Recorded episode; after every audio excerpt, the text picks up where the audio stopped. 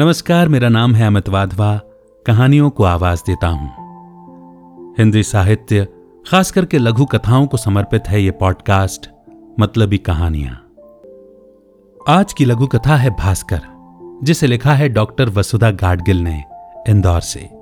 आइए, शुरू करते हैं। भास्कर का निर्णय सुन उसके माता पिता दोनों नाराज़ हो गए।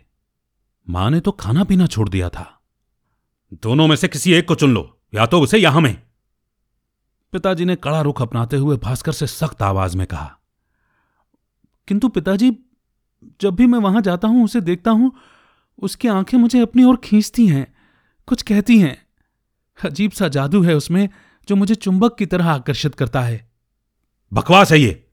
तुम जानते नहीं हो तुम्हारे इस कदम से रिश्तेदारों में थू थू होगी। हमारा समाज इस रिश्ते को नहीं अपनाएगा। कोर्ट कचहरी के रास्ते नापने पड़ेंगे सो अलग और फिर शादी? मैं सब कुछ कर लूँगा पिताजी। बस आप और माँ हाँ कर दीजिए।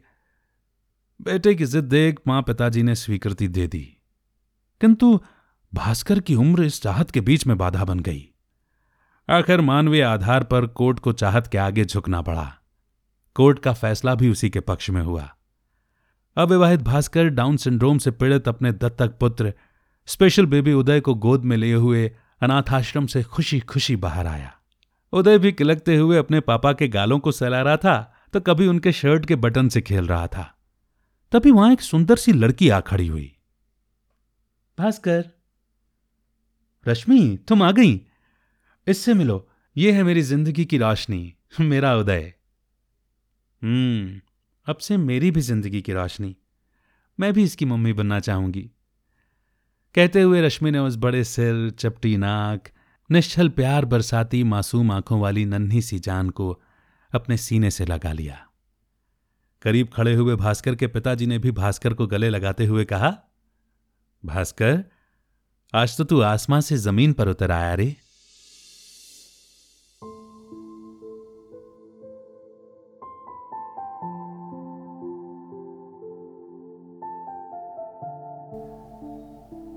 कैसी लगी आपको यह कहानी? ज़रूर बताइए। डिस्क्रिप्शन में दिए हुए लिंक से आप हमारे साथ टेलीग्राम ग्रुप से जुड़ सकते हैं। इस शो को, इस चैनल को ज़रूर सब्सक्राइब करें। रखें अपना बेहतर ख्याल। अमित का नमस्कार। जय हिंद। जय भारत।